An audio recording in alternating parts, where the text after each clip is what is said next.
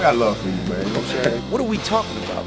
You know, I'm not here to start any trouble. I'm only going to say nice things about you from now on. I think you're handsome, and I think you're a wonderful host. I'm fat and I'm overweight. Just don't say anything silly. I was waiting for you to say that. I'm not laughing about it. You think this is funny? I take it serious. You know, I don't want y'all to take anything that, out of context that I'm saying. He's very funny.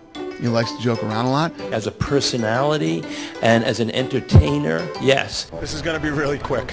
I'm not taking any questions. Go ahead and get comfortable. I'm going to talk for a little bit. You're listening to Cabbie Presents, the podcast. Welcome, welcome, welcome, welcome, welcome back to the Cabbie Presents podcast. I'm your host, Cabbie Richards. Thank you for the click. Thank you to those who subscribe, and thank you to those who leave comments. You can leave comments whether you like it or not. Leave comments on the iTunes page and let me know what you think. Let me know if you are enjoying or not enjoying these conversations. I know I need to be more regular with them. I am trying.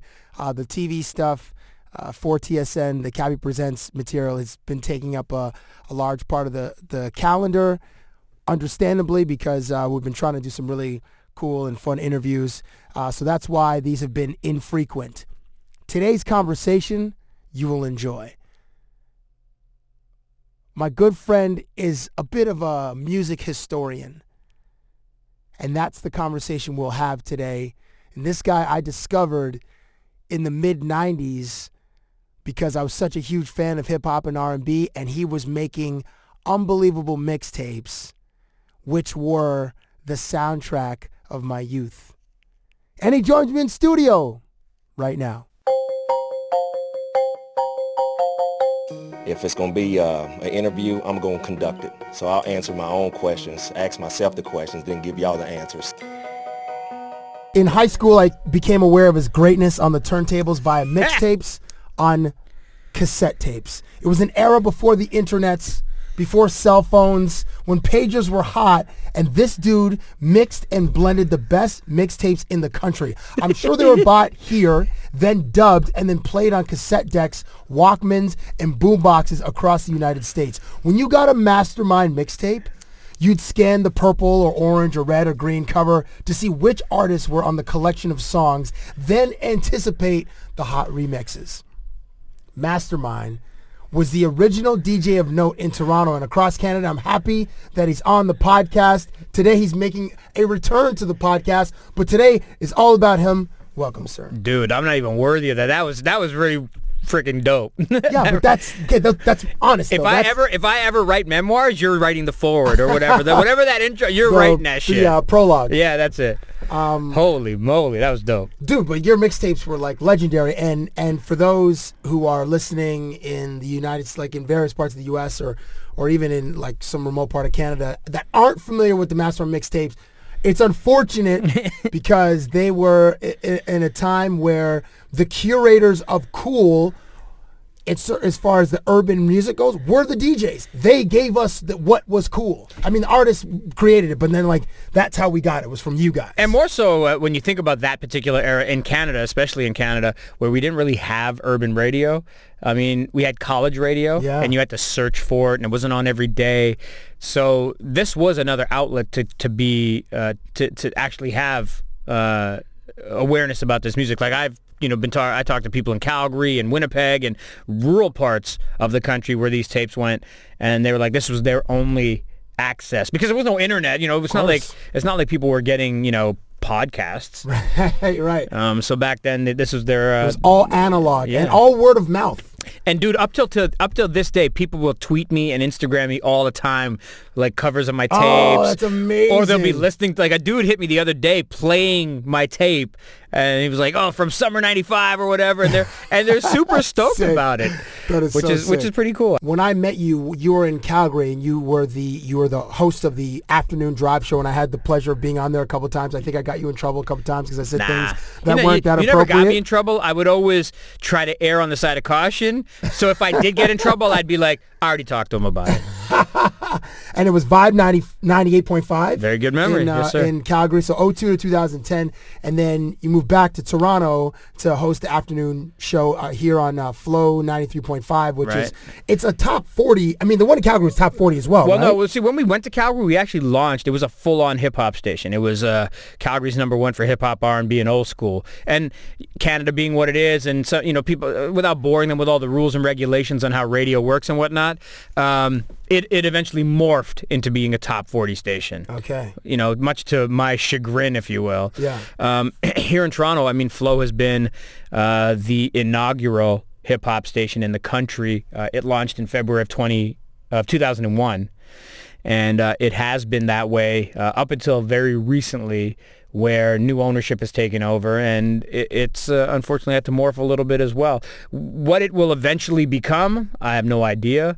Um, I'm along for the ride, you know, and and. Uh, um, we'll see. We'll see where it ends. I mean, at the end of the day, I think this country, this city, let alone this country, will always need an urban radio station representing that format.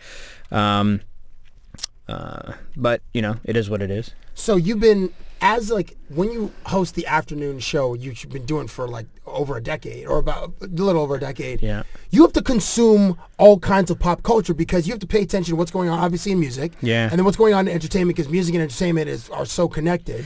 I mean, Um, I'm a fan of it to begin with. Like, there's something about um, pop culture that that uh, I'm attracted to, and and so being in the industry, it's almost a, a natural fit. Yeah. Um, but I'm fascinated with it, and you know, with the advent of uh, the the way the internet is now, and how quickly, especially with like Twitter. Yes. You know, when Twitter popped up, I remember I remember distinctly. I was uh, in Calgary, and. Uh, uh, I was a little more on top of things than some of my other coworkers, and I remember when uh, one of the Golden Girls died or whatever. You know, I wake up in the morning and I don't like I don't look for a newspaper. I go to Twitter to see exactly what happened, what I'm, you know, what's the first thing I think I do that as well. right? Because it is my source for news, basically. You know, who I follow, the feeds I have, and so on and so forth. So I was in Calgary before obviously leaving. I don't know which one. I think it was Rue McClanahan. Oh, okay, I think okay. right. I mean, there was there's well three of them had died. It was either Bea Arthur or Rue McClanahan. I was I think it was Betty Rue. White is still Betty, she's like she's- 180. Yeah, she's still kicking. Yeah. Um, and she's sexy. Yeah, shout out to Betty White. right? Yeah. Uh, okay, so I, I hit, I got into work at, at like eight or something in the morning, and I'm like, "Did you guys talk about Rue McClanahan?" They're like, "No, what happened?" So think about uh, on one aspect how quick we get information, but then on another aspect, there's some people that are like still in the Stone Ages Right. and don't know what's going on. Well, I, I I'm not sure. I mean, you were in Calgary, so I, I'm, I'm not exactly sure when uh, Rue McClanahan passed. But I, but like Twitter, the way it is now, like how you can follow events in real time is like like remember, and I, and I don't mean to bring this up to to kind of bring the tone down of the podcast, but remember like the Boston Marathon thing. Yeah, yeah. Like I was following that, and there was a writer, this guy named Seth like Mnookin, I think. He was like on the scene during like the manhunt in that small town just uh, outside of Boston. Right, right. And I was following his feet. It was like a movie. And, I was- Right. and he was like updating. I've heard gunshots over here, and then there was people posting pictures of their gunshots, like the bullets going through their walls, like on, on campus. but take it one step further because the way it is is yes, it's one thing for a guy to write things down and you're reading it and you're imagining it in your head like a novel. It's another thing to have that and then pictures attached to it and Yeah, then video attached yeah, to it yeah. and sound attached to it. Right. So the same thing. You can even put the uh, again not to bring it down or anything, but uh, when they captured Bin Laden, I remember exactly where I was and my phone was going off and it was like yo yo, you know what I mean? Like Yeah. they it just started coming down the no, they pipe. didn't capture him. They, they Yeah, they they, killed him. Yeah, yeah, I'm saying, you know what I mean. though. Uh, they Well, they a, they they bust a cap in his ass. so, but but I'm saying that too. Like, there's just so many things about the internet right now that um, information is like this. I was on the air. We had a there was something sort of like Twitter. It's um. It was an it was a news news feed? Or like B, or? BN or something, BN News or something like that. And we used to get it on our computer at, at work. So you'd be there, and uh, you know we would have our internet open, yeah, but there wasn't any Twitter at the time. But we would actually, you know, radio stations subscribe to this news feed, and the news would pop up on the screen, and it would just renew itself. So it kind of would, you know, keep updating. So would it be printing paper or no, just on the screen? just on the screen, Oh, okay, right? okay. So uh, you would see that. Back in the day, it would be. I remember when I worked at Energy in the mid '90s, it would be printing paper. wow. Um, It- so many it- trees it- died for that news feed. But in in news environments, it would do that. So if you had a news uh, studio in your in your station, it would do that. But for me, it would be like you would see it come up on the feed. If you wanted to print that story, you would print that story, right? So um, I remember being on the air live in the afternoon interviewing Headley, okay. and and Shout out to Jacob. right Heath Ledger dies. Okay. Boom, right across the screen. I stopped the interview. I said, "Yo, y'all just." You know, Heath Ledger just died, and then we start talking about it. And like Jacob was kind of like he didn't care, and I'm like, this is a pretty big story, dude. Yeah, man. Same thing happened when, um, what's her name, um, the Guess model, the blonde girl, Anna Nicole Smith, son. Her. Yeah. Oh, you should have went just Playboy there. Well, I couldn't remember, B. Anna Nicole Smith. Right. Same thing happened with her. I was like on the air in the middle of something, and boom, it came across the screen, and I talked right away. And then all of a sudden, the phone. Was she line- married to that old billionaire at the time? No, this was she was fighting still for his fortune or something like oh, that. right. Yeah, yeah, yeah. Um, oh, yeah, because he pat he died, and then she was trying to get yeah, yeah, yeah, Right. to get the fortune. Yeah. Right. Um, but the same thing, and so that reminds me, like Twitter now reminds me of that news feed. Um, except you have to source out the information. Like you have to make sure you're following the right people. Correct, Like yeah. I always make this joke on Twitter that you know when someone passes away, you're not dead until TMZ says so. Right, You're still alive and kicking, but when TMZ says you're dead, You are dead. You are dead. Yeah, you are not breathing. Yeah, TM, TMZ, man. Okay, so to, t- to take it to the where where I was kind of a or at the moment uh, something tragic happened. You remember where you were was Michael Jackson, and TMZ scooped the world. TMZ was the first one to report Michael Jackson died. I was in LA. The photo. You, were you in LA? Oh my god. I was in LA that morning. Um, it was me and my son. We went there for uh, a Father's Day weekend or whatever. It was a week or whatever.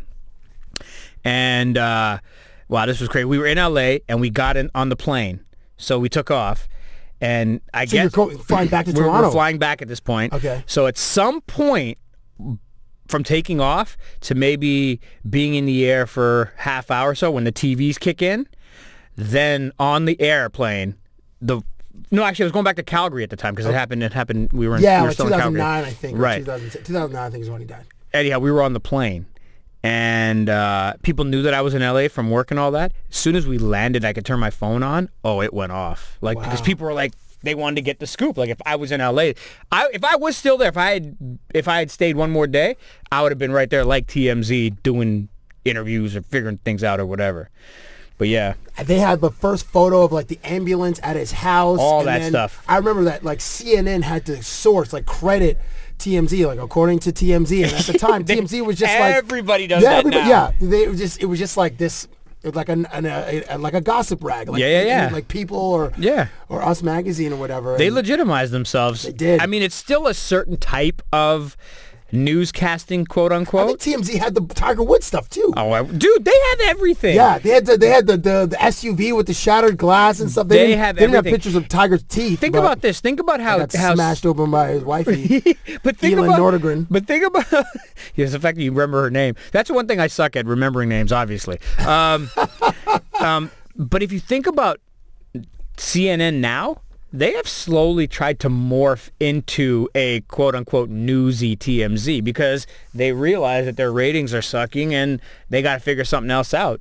And people make fun of you know. See, CNN at one point was the source. Right. The source. Agreed. So what CNN now is like, but when and unfortunately, when any kind of breaking news happens or tragedy, you you go to CNN first. Yeah. Because so they still have that legacy or being like a legacy cha- uh, station in that regard. Like you're gonna okay, Wolf is in the Situation Room and Anderson Cooper is in the middle of whatever it is. It's Haiti. Yeah. It's a tsunami. Like Anderson Cooper is on a friggin' surfboard. Or if it's uh, I don't know the last uh, tragedy, The Malaysian airline thing. yeah, like Anderson Cooper f- was on the plane. He's like, he's like, all right, I'm here at the site. I'm on the plane. Uh, we're under, we're submerged. Yeah, he's out there searching for this thing. telling you, man, Anderson Cooper is fearless. But that's that's where pe- you know that's where people go. But again, you're right. On a day to day, you know, people at Fox News has a huge huge following of viewership because it's just it's just editorial. They're just it's their opinion on sports or excuse me on news, not uh, not presenting the news, and then you Right. form your own opinions. Right, right. Um, so okay, so what do you? I know we're both pop culture junkies, and Yeah. we do speak a lot about pop culture uh, off the air and stuff. So what do you consume now? Is it like when you go home?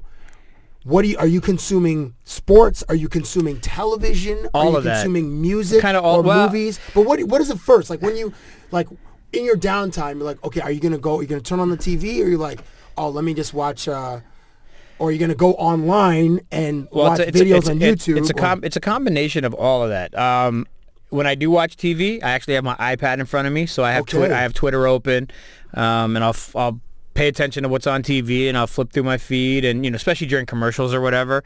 Um, I think Twitter actually has changed the way people watch television. thousand percent agree. Um, you know this. I mean, when we're watching something relevant, uh, I mean, people know this about me on my feed at Mastermind Live.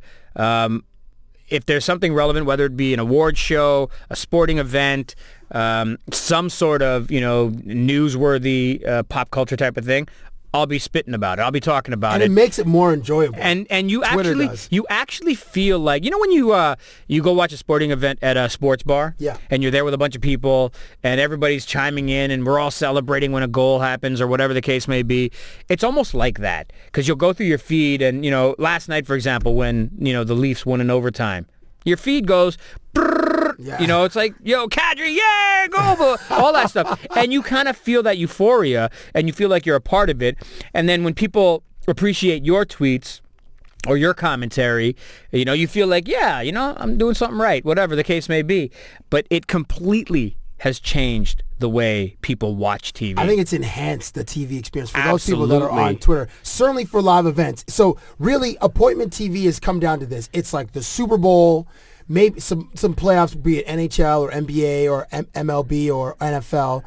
It's the Grammys, the Oscars, and big, big fighting events, you know, boxing events like when Mayweather May- was yeah, fighting. Mayweather- yeah, so- Definitely UFC events, yeah. all so that there's there's a, there's a few, and then and then for TV, there's like it's, it's Game of Thrones, it's Mad Men, Breaking Bad. Dude, there's a lot. There actually there's a ton of shows right now that I and that's my one thing right now. Like in terms of TV, I'm I'm, I'm older now, and so the the, the things that I want to spend my time doing, like I, I bec- I've become a bit of an avid cook, so I watch the Food Network a Do lot. you now? Well, when I moved to Calgary, we were away from family, so I had to learn how to cook. You know, because I got kids and stuff, and we were young when they were young when we moved out there. So you had to learn. Okay, take care of your family. So I would watch, you know, we had the TV set up and it, you know, it was an open, the, the main floor was an open concept. So you could see right from the kitchen.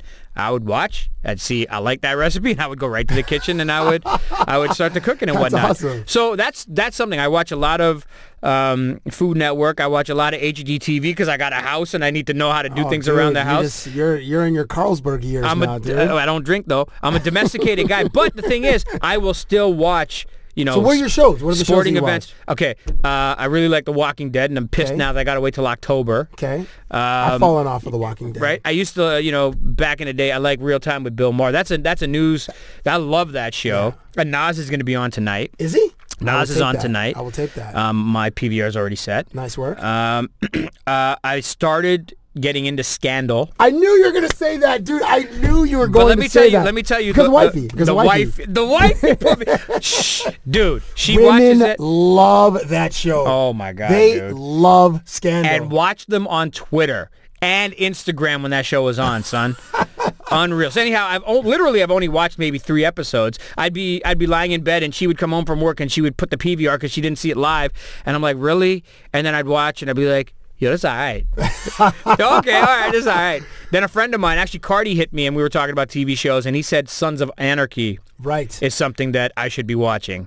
Um, a friend of mine tried to put me on so the Dex- Cardi is Car- Cardinal Offishall for yeah. didn't catch that. Yeah. Sorry.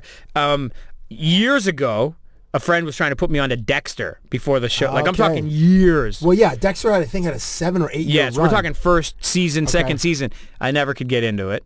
I never got into Dexter either. I- so the shows you watch right now are, are Food Network, HGTV, Scandal. Um, hold on. Uh, well, Walking Dead for sure. Walking me and Dead, my sorry, daughter. Walking me and Dead. my daughter are into that. We watch that religiously. Wow. Isn't she like 12? Nah, she's 15 now. okay, okay. Right? We yeah, we watch that. We watch that. You know, that's a, that's that's my that's daddy daughter time. You know, on Sunday nights or whatever. Nice. Um, and there's probably other shows that I can't remember because when it's on, I'll watch it or whatever. Um, but there are tons of shows that I should be watching. I used to be a huge fan of Entourage. I would never miss any Entourage. I was and, with you on and that, obviously yeah. that's done.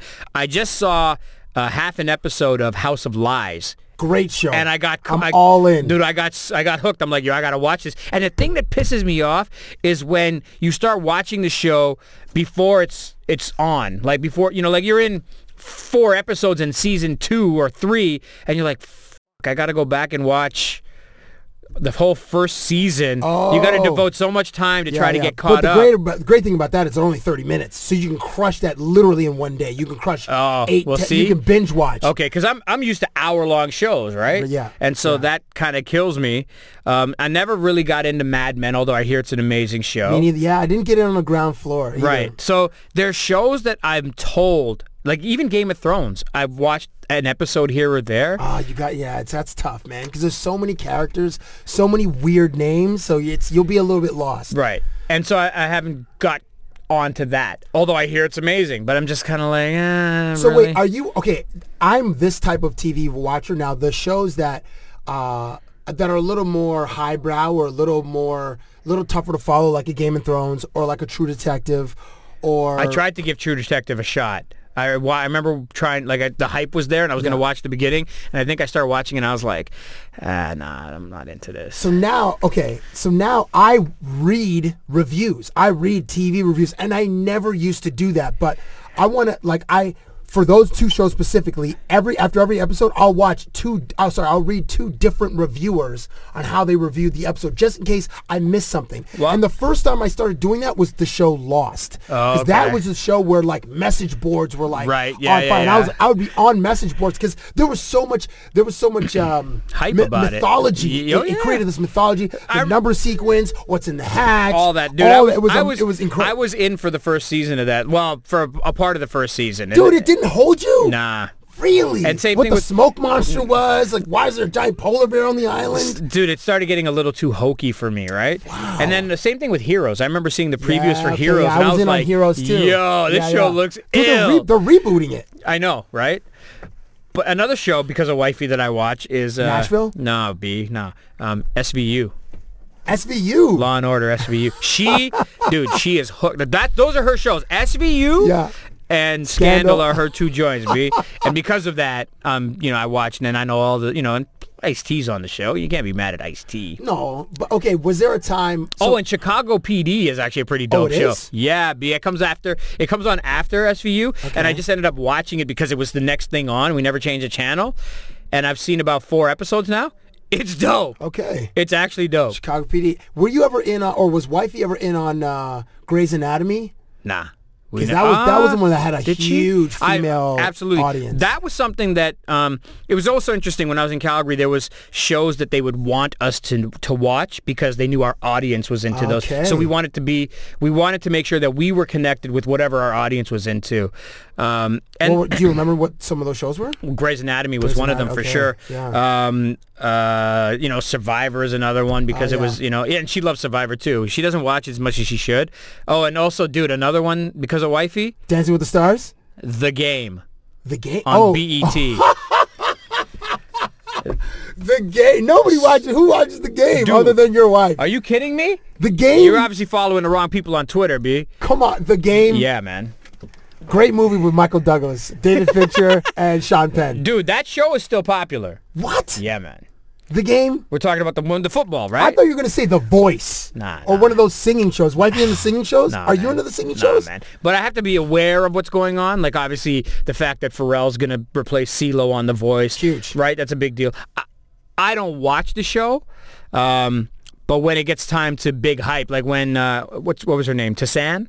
The, the the Jamaican girl or whatever. I see exactly. You don't even know. But I don't watch. But I don't. I don't have to. Well, I don't have to. Well, I don't watch. See, look. I'm a I'm a But I feel like you might. Ha- well, you, I guess you have to be aware of them. aware, right? I don't have to watch the whole series and know exactly ins and outs because there's certain things we'll talk about and there's certain things we won't talk about. Obviously, you know I'm a huge MMA fan, so I'll watch you know as much MMA stuff as I can. the Ultimate Fighter. Um, do you watch that? The Ultimate I, I do when uh, when they have their uh, their little seasons. I just finished. I, I didn't watch as much as I'd like to of the one uh, Canada versus Uh, Australia, Patrick Cote versus. Um, but I liked it. The, the the- parts that I yeah, but the parts that I did see, I really enjoyed it. It's a great show. But It's a you know what I really like? Some of my favorite things to watch as far as sports are concerned.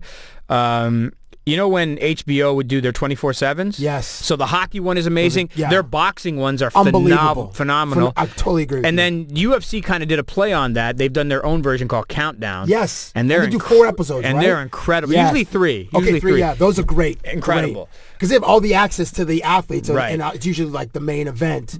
and it's done so well. Yeah, like very, it's very it's well. so well done. Um, and I was really excited. Like when um, when word came out that they were going to do the 24/7 on the Leafs this year. You know, it's your hometown team. I was really excited about that. It was. I, I was. Uh, I thought it would be cool too. Yeah, because it was supposed to be the. it didn't end up previous year in being as dope as as previous Yeah, years, yeah. and I don't know if they limited access. Some of the I think it's just the characters. I was going going to to say some of the people that they decided to follow were not as great as they could have been. I don't know if that's because those guys have all watched and they didn't want to become, you know, clowns or buffoons and they did it anyway. But um but yeah, we didn't it didn't I didn't quite enjoy it the way I wanted The to. one, the one that I enjoyed the most was was Pittsburgh versus Washington. that was an incredible one. and you you had Bruce Boudreau who was like who was just dropping f bombs all over the place, and then you had the the game's two most. Uh, you know the the biggest stars were Sidney Crosby and Alex uh, Alex Ovechkin. I was in Washington recently with uh, Brooks Laich, and we did a we we shot a, a sketch. I hope you guys can check it out.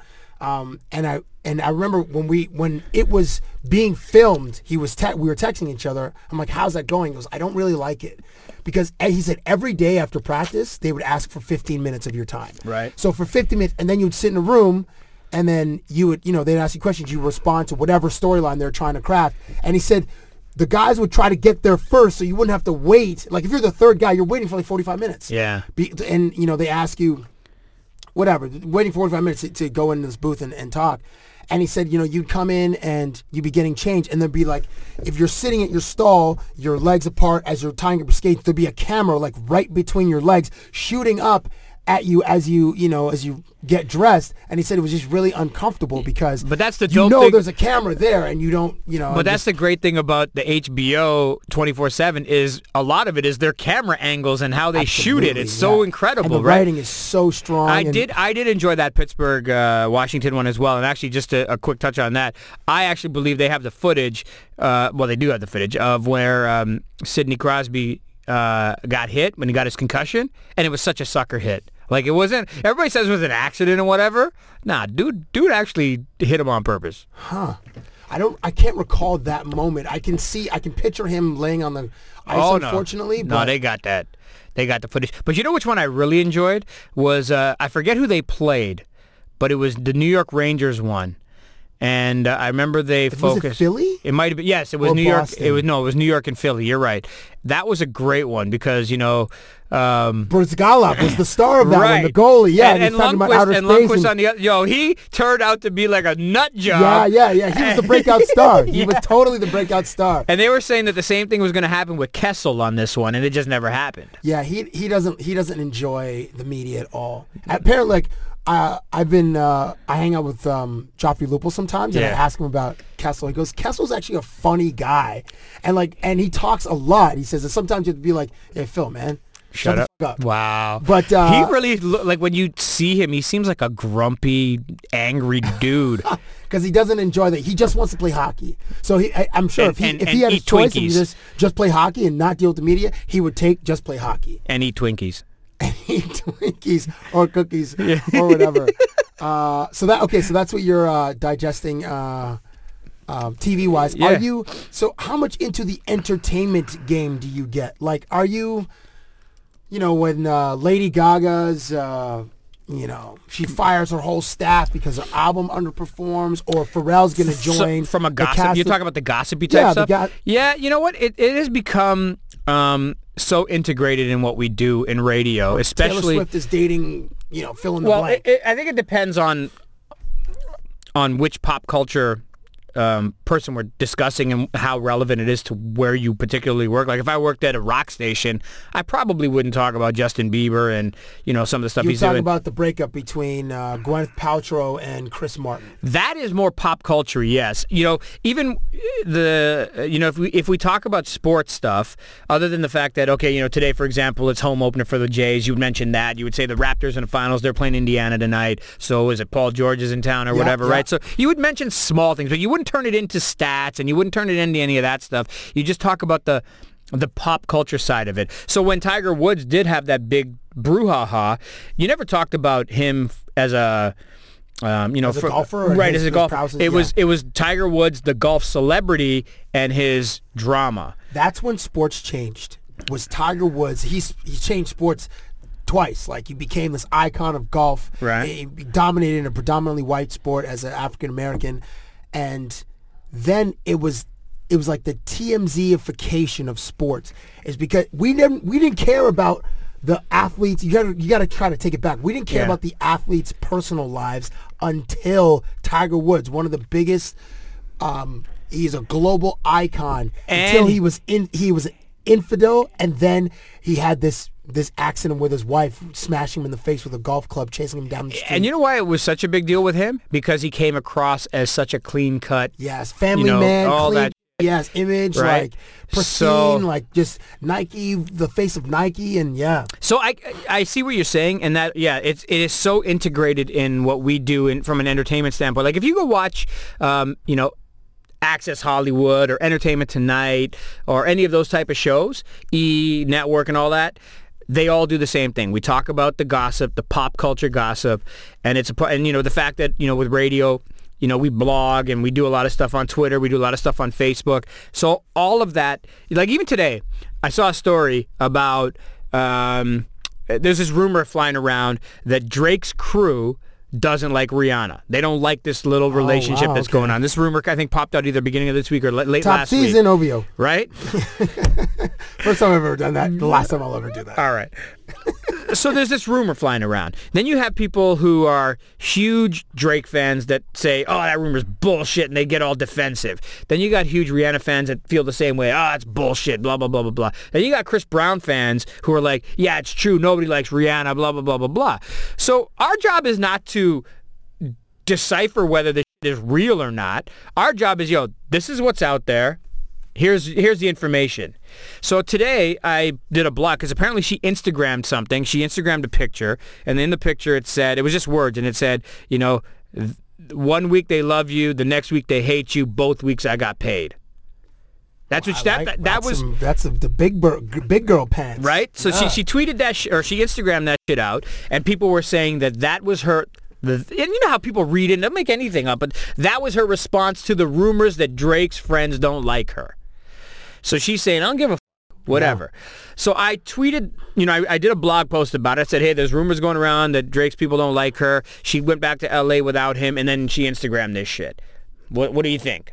And there's people like, oh, I see you're pulling out of your ass now, blah, blah, blah, making shit. I'm like, I'm not making any, I'm not creating this. I'm not sitting in my room saying, hey, let's create a rumor. you know, it's already out there in the blogosphere, the, the internet. I'm just getting that information for people who may not know about it. For example, yesterday, um, you know, I start my show at 3 and at about six o'clock, and I had seen it all day. There was this story about Vybz Kartel. He got sentenced to life in prison, Right. No chance of parole for Vibes 35 Cartel years. is a is a reggae, artist, who uh, was uh, charged with murder. what was his big tune Oh, dude, I can't. I don't know the names of reggae records. yeah, I I, don't- know them, but I don't know the names. Sing right? it, hum it. Clark's. Clark's was is that Vybz Kartel? I don't know. Man, I can't. I, have, I need my daughter for that. Reggae records. I need my daughter, um, or wifey, either or. But he. So the story came out in the after in early afternoon. May have been even there all day. Vybz Kartel sent to jail. Sentenced to jail. No chance of parole for 35 years. So around six o'clock near the end of my show, I tweeted it out, just saying I couldn't find anything else to talk about. I'm like, let me just put this out there. You know, you know how many people retweeted it? So that just goes to show you how many people didn't know about this story because they're not in front of their computers the way I am because it's part of mm. my job. They're not on Twitter the way I am because it's part of my job. So they're doing their job, which could be anything. They could be working in a shoe store. They could be doing construction. They could be doing um, you know, an office job that doesn't allow them to be on any social media during the day. But when they're at home or they get in their car or whatever, whenever they are able to see their news feed and I give them that news and that's the first they're hearing about it, I'm the guy that's giving them the info. You're the curator. You're the news source. Right. I'm not the one creating the news, but I'm the, the messenger. Yeah. So there's some people that will take it and be like, oh my God, holy shit, thank you very much. And then there's other people like, yo, shut the fuck up. Why are you making, why are you telling me this? Talk about something that's relevant. I'm, and when people say like that, I'm like, relevant. It is relevant. Yeah, like it's, it's just happening right now, whether you like it or not. yeah, it's, it's like you it's you you have you have an opinion about it. I get that. It's not my job to to worry about your opinion. It's my job to give you the info so you can create an opinion. yes, and you can do whatever you want with that information. And then, but in this day and age, people love to get mad. It's, I guess it shouldn't even be this day and age. I mean, it's been going on for years, but it's always to shoot the messenger, not the message, right? Yeah, yeah, so, yeah, yeah. Um, so uh, when I when I went out to Calgary Yeah. uh, to meet you, like in 05. Oh, dude, we- you let me say something about this dude. When he came to Calgary, the first the first year maybe, um, you were kind of green. And then these dudes, then you know your your fame kind of caught up with you. Not you, but the the people started to realize who you were. Dude, you run that town, That's- son. but that's not why I when wanted to you bring that up. when you That's not- that's when not the- you land in Calgary, I think Mayor Nenshi's there with white hats. and You guys and- have the Calgary's the best mayor in our in our country. absolutely, but we you, want we want to trade him for Rob Ford. son, you are a star. That's not true. I could I had to stop hanging with you. I remember we went to a club. I can't remember what it was, and I'm so not a club guy anymore. And we went there, and you and my man D w- went. We're going all fucking night, and I was watching my wife go, "Yo, B, I'm so fucking tired. I gotta go home." And I'm the guy that drove these dudes. I need to go the fuck home.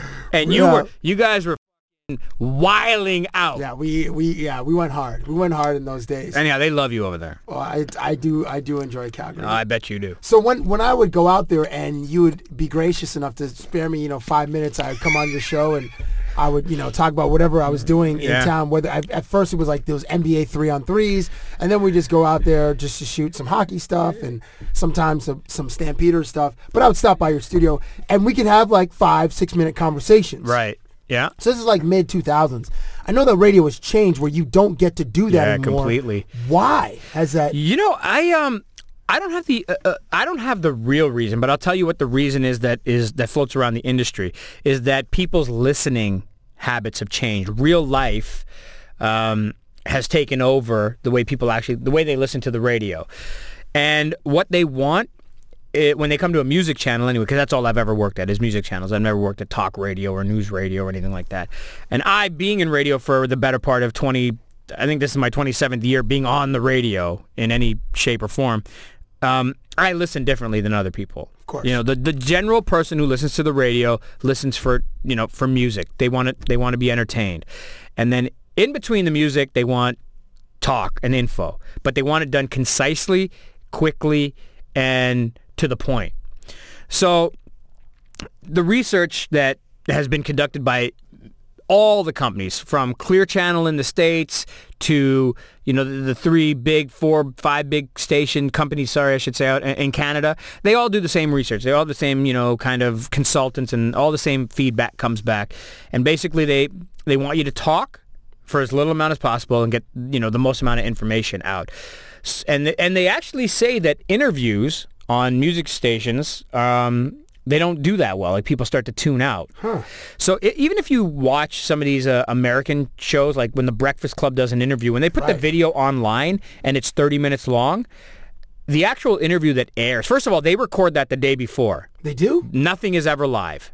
Oh, Hot 97. I watched those. Right. Hot 97. Hot 97, Power 106 in LA, Big Boys and Neighborhood, Power, and then and Power 105 in New York. Yeah. They're all recorded the day before. Really? So like, uh, I'm not a hundred. I'm I'm 99.9 percent sure that they're they're uh, recorded the day before. Okay. So the interview will happen after the show. If the show ends at nine, I guess they'll have their interviews lined up for nine. If the interview, if the show ends at ten, then they'll have their interviews lined up at ten or whatever.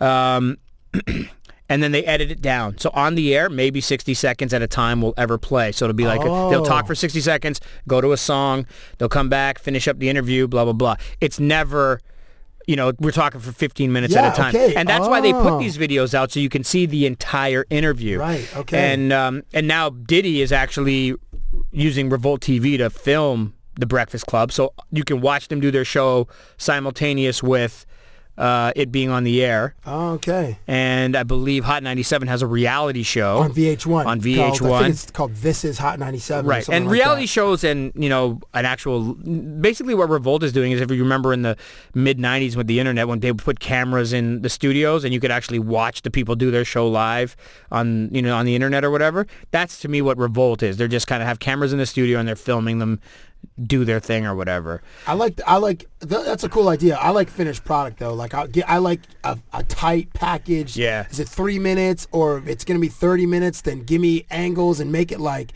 uh, Clean, upbeat, yeah. clean, Yeah. and you know like a documentary. But style. that's also you're in the industry, so you have a you have an idea and a vision of what you like and what you want to present, Yeah. and you want that as well. Like I mean, I have the same idea when I listen to radio, how I want it to sound and and uh, and what I expect from it, and, and so on and so forth.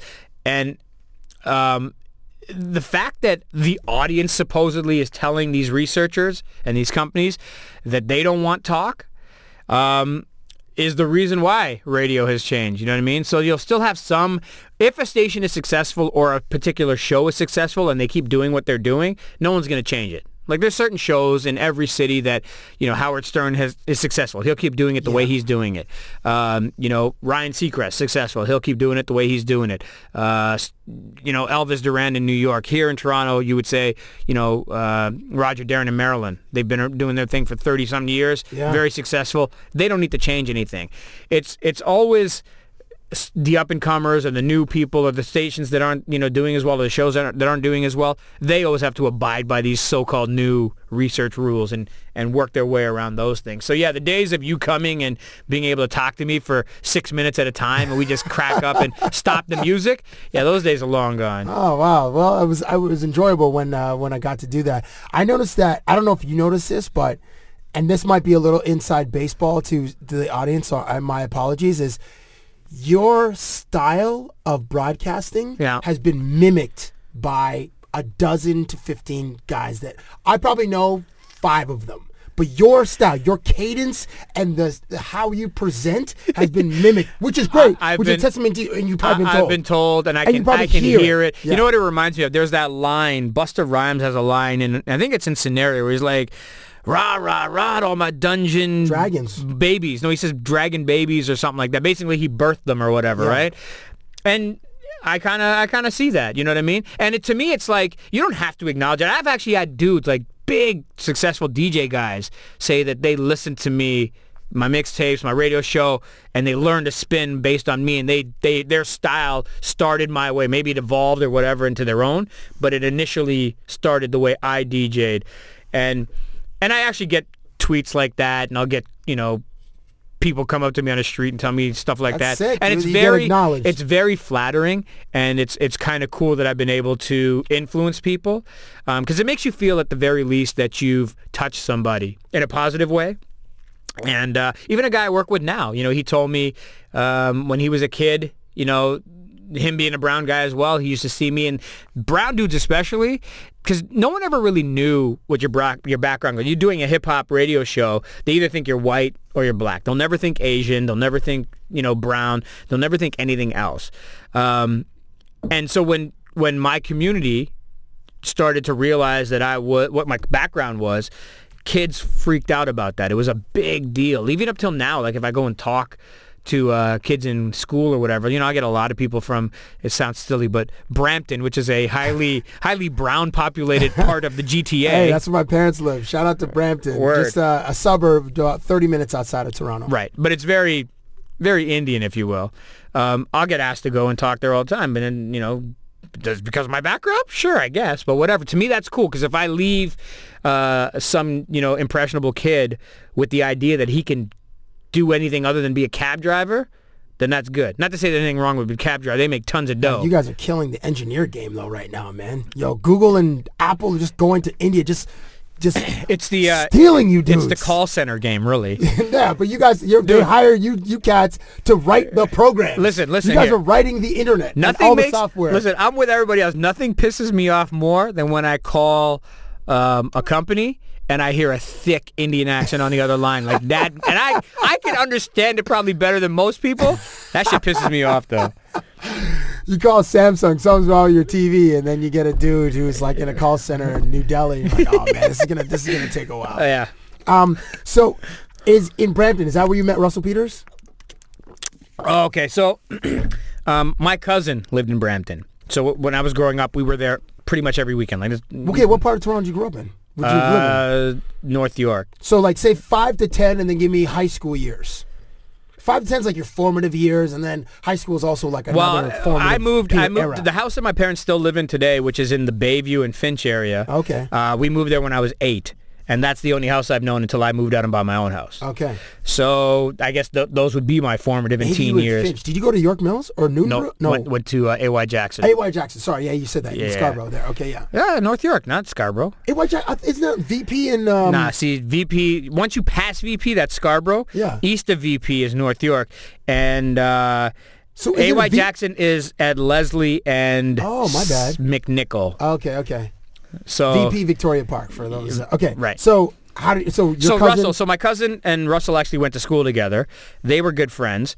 Uh, Russell, uh, this is before he became famous. Obviously, he was a DJ before uh, he was really a full time comedian. He was a DJ and working what on was his. his hand? What, what did he go by?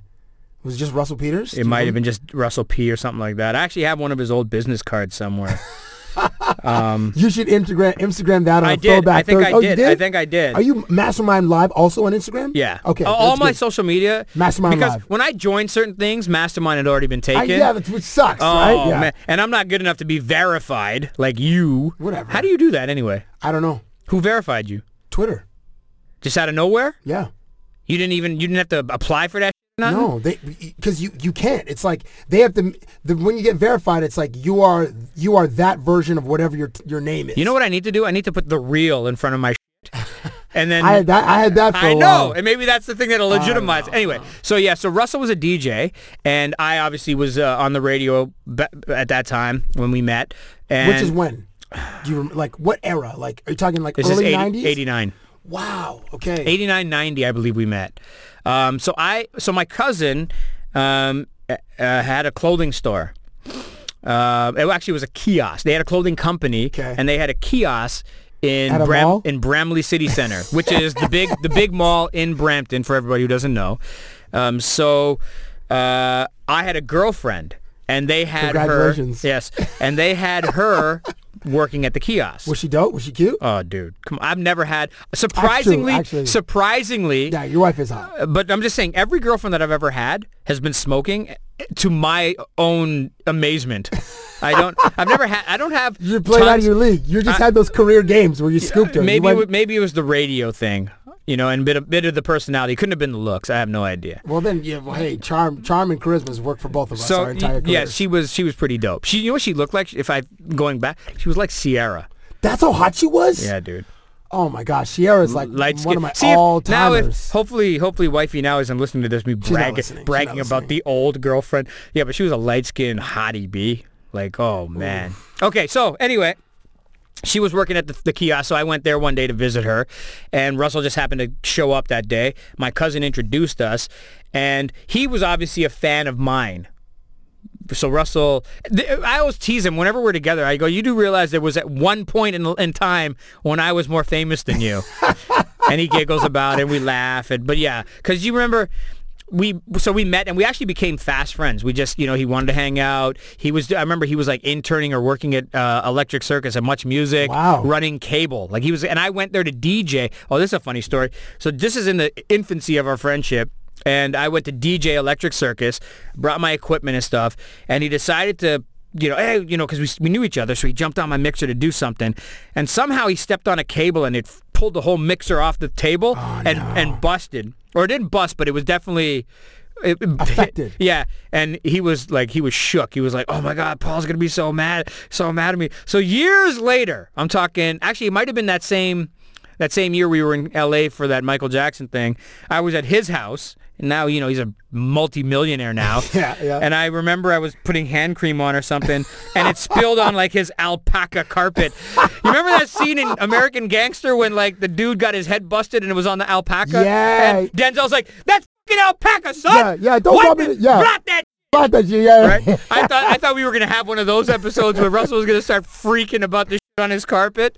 Nah, I was like, that's payback for you busting my mixer, homie.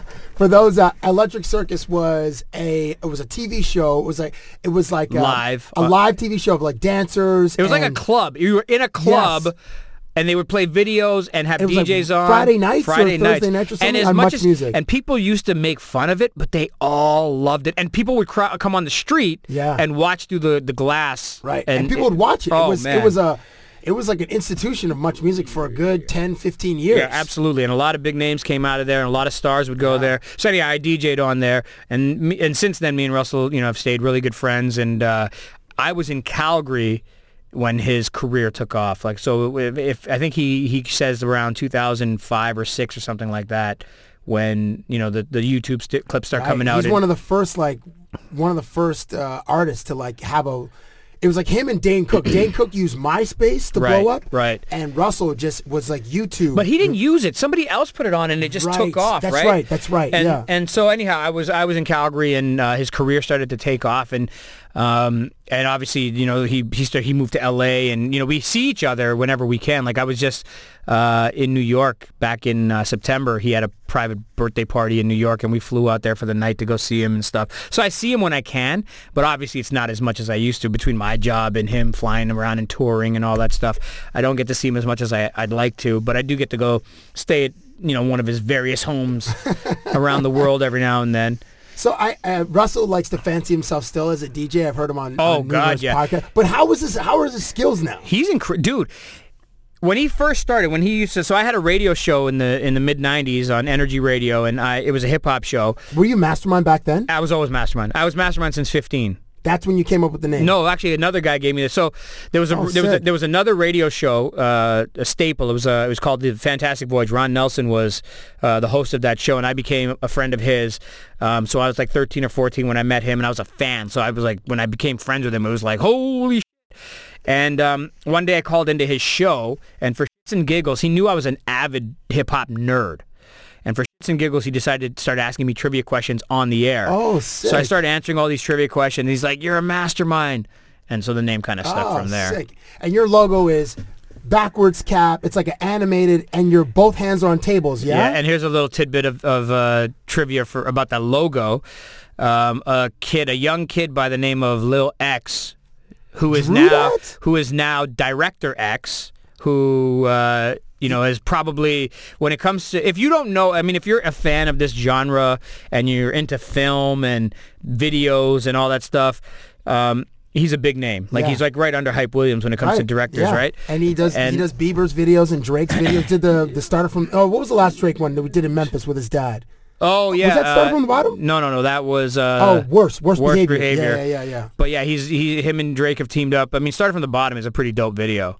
The whole billboard Yes. thing and all that. I Yeah, think it's a pretty. sick. But the be- I think the best one was HYFR, the bar mitzvah one. Yeah, uh, hell, hell Yeah, yeah, yeah. right? Yeah. Yeah. But anyhow, so Lil X drew my logo. Was he Julian to you back then, or was he Lil X back then? A bit of both. Bit of both, I feel awkward calling him Julian. Like I've always kind of called him Lil X or whatever. And I remember I paid for it. I think I paid him like 50 bucks for it or something like that. I mean, it's not like we were super tight. Like I, I, I was a fan of his because he there was a comic I think it was like a, it was called Boom or something that would be sold in like two black guys which was a clothing store in Toronto. yes, They early '90s. Yeah, they had a couple 100 miles and 100 miles two black guys. and I believe this. this comic was in there and I was a huge fan of his art. Like his his drawing is phenomenal. Be like he's a fucking amazing cartoonist and shit. And I approached him when I, I met him somewhere and I approached him I said and he was a he's a bit of a uh, a recluse if you will sort Yeah, of like he comes a- he's a of- very a of artists are. yeah, he's uh he's a bit reserved and kind of, you know, he- just kind of he's not very upfront talkative, you know, come in your face, have big conversation kind of guy back then anyway. And so I somehow convinced him to draw me this logo and he did. I liked it and you know, When did your mixtape start, and what was the process of of of, of dubbing them to Oh, make them God. available for us to purchase at uh, at um, oh my gosh, uh, Yonge and oh I can't believe I'm talking about Play De Record? Play De Record, which was an it's Play De Record is like was like Fat Beats in New York, a little bit different, but that was our version of Fat Beats. and It it's still there right now. is it Oh my god, yeah, dude, they're still there. Play De Record. Big was, shout to Eugene Tam. That's my dog. where, where DJs got vinyl and fans of hip hop and R&B would go buy mixtapes, and specifically once a month we would get a Mastermind mixtape. quick, quick, just reback. Uh, so Eugene Tam is the owner. He's now sold it, but he still works there. Him and his wife still work there. It's just this, this Small little place too, right? and they and 800 square feet max. Eugene is, uh, if you look at him, his whole family is Asian, but they're from Trinidad. So they're they're Trinis. Right. And he's fr- from day one till now, he's got this super thick accent. A Trini accent. Trini accent. And I would take him to New York with me to run the labels and go get records, and we would do all these things. And I remember taking him to one record label, and I would introduce him. And because he got this thick accent, I remember one dude, like, I think he almost fainted. Because in, in Toronto, we have a huge uh, Caribbean culture here. And as much as they have it over there, they don't experience like when you're in the states, especially New York. It's either you're American or you're Hispanic, and you know that's to, too much the extent of it. But when I introduced him, and you know all this Trini accent came out of his mouth, this kid lost his mind. Because I think he had, I think he had Caribbean in his family, or whatever, but he never seen an Asian dude. Yeah, speak with that guy. Yeah. Yeah, so it, it bugged him out. But big shout to Eugene Tam. So yeah, um, the process the mixtapes came out end of 93 94 when people obviously people you're doing a radio show and then people are like well how you know how can i get this music? Can you make a tape for me? Can you make a tape for me? And uh, when i finally left college radio and i got my first commercial radio gig which was at energy i said now i'm on a bigger platform Energy 108, which at the end of the dial, 107. 107.9 But okay, so what rhythm radio and then went Energy 10- 108. 108. Which No, then it was Dance 108. Went Rhythm Radio, then Dance 108. And then Energy 108? And then Energy Oh, 108. okay, okay, and my then it bad. turned when I left it was Energy Radio because it was uh they had three different stations broadcasting at one time off the one signal or whatever. So it was Oh. kind of like a I don't know, like a network if you will. Um, but I said, okay, I'm on a bigger platform. I'm reaching more people. Let me try to take this mixtape thing to another level. So I started sourcing out different stores. So there was a store in Hamilton. There was a store in Sudbury. I had a guy from Winnipeg who heard about him. He hit me. They eventually, somebody in Japan hit me one time and I sent them tapes in Japan, Vancouver, Edmonton, So you- Calgary. it was really across the country. But but the majority sold in Toronto, and I had about eight outlets in Toronto alone. I can't remember them all, but the majority sold here. And what I would send to those different, I would send maybe 20 tapes over there or 50 tapes over here. But I would sell every month. I would put out a tape, and you know, on average, I would be selling, you know, five, six hundred, seven and hundred. we would buy those for 20 bucks. No, I shouldn't have been. It was supposed to only be 13. So if you went to a store and they sold it to you for 20, they were lying to me. Oh, no, we, we, I think we buy them for 20 bucks. Not at, not at that- like, Plady. that's At Plady for sure was 13. I know that. Was it? Yeah, it was I feel 13. like it was it was either 15 or 20. Nah. Because that was the cost of cassette tapes at the time. Like if you were going to buy mid 90s, I don't if you were going to buy Boyz II Men, uh Boyz II Men 2, See, my it, was, thing- it would have been 15.99 But I, I, I'll tell you why it was 13 because it was a store that wanted in on them, but they wanted to sell uh, for double what I was making. And I said no because I'm giving them to you on consignment. So if they sit in your store because they're overpriced or this person can go somewhere else and get it for cheaper, and then at the end of the month you're giving me back tapes because they didn't sell, you're not doing me a favor. You want the tapes because you know they're going to move. So this is the price and this is what you sell them at. And if you don't want them, then I don't need to be in your store because I'm selling them everywhere else. So I know for a fact that they were 13, maybe a bit more in. in Okay, so for- maybe my, for- my, my memory could be right. Uh, I can I can misremember as Ro- Roger Clemens eloquently said in court once. but I remember when I first started doing them, I didn't. I wasn't selling numbers like I wasn't selling, you know, 500 at a time or whatever. I was selling maybe 100, 150, and I would dub them all at home. So I went out, bought about four or five cassette tapes, and I would sit at home and I would dub one. And once I would dub that one, I would use that to dub the next one. I would just start dubbing them, and I was making them at home. I was making the cover. The covers were so rudimental. You remember they were just colored Yeah. with the song listing And or whatever. like the font was like three point. It was yeah, like so small. right? And it wasn't like I didn't. It, to me, it wasn't like yo, I'm. I gotta go on the air in a minute. It wasn't like um. It wasn't like I'm. uh, You know, I'm. I'm so sorry, dude. It's Yeah. all good. Uh, it wasn't like uh, I was saying I'm selling these because of the packaging or whatever. To me, it was the music and what I was doing on them that was selling these, um, and that was what the fan base. And that was what the fan base was looking at. You know what I'm saying? They Yeah. were they were interested. Yeah, well, I would read the cover. Like if if I, if I want, okay, I want to hear this Method Man. Oh, a Redman. But see, a- there were some people who didn't care. They just knew that I was putting. After eventually, you know, I eventually stopped at 48.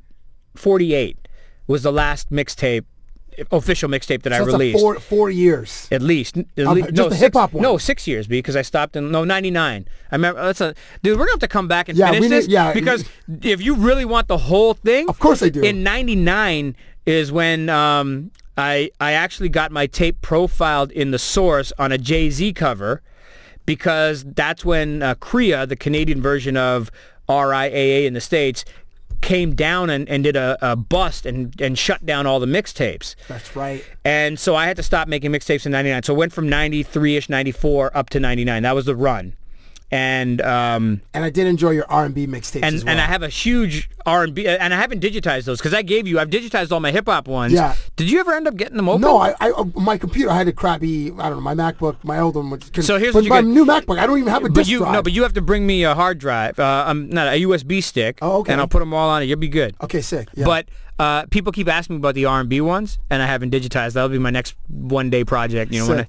Uh, Mastermind Live on Twitter, Mastermind Live on Instagram. We got to do a part two because we're just getting started into this. I, I hope this was important. I hope people actually were intrigued by this conversation because sometimes podcasts can kind of be like, ah, whatever. Well, the thing about podcasts is people will listen. They'll commit the time to listen. Well, they may not listen all at once, but they, or they might listen in parts. But listen, so thank you guys for listening. Once again, it's my pleasure to have Mastermind on this podcast, and we'll be back for uh, number two very soon.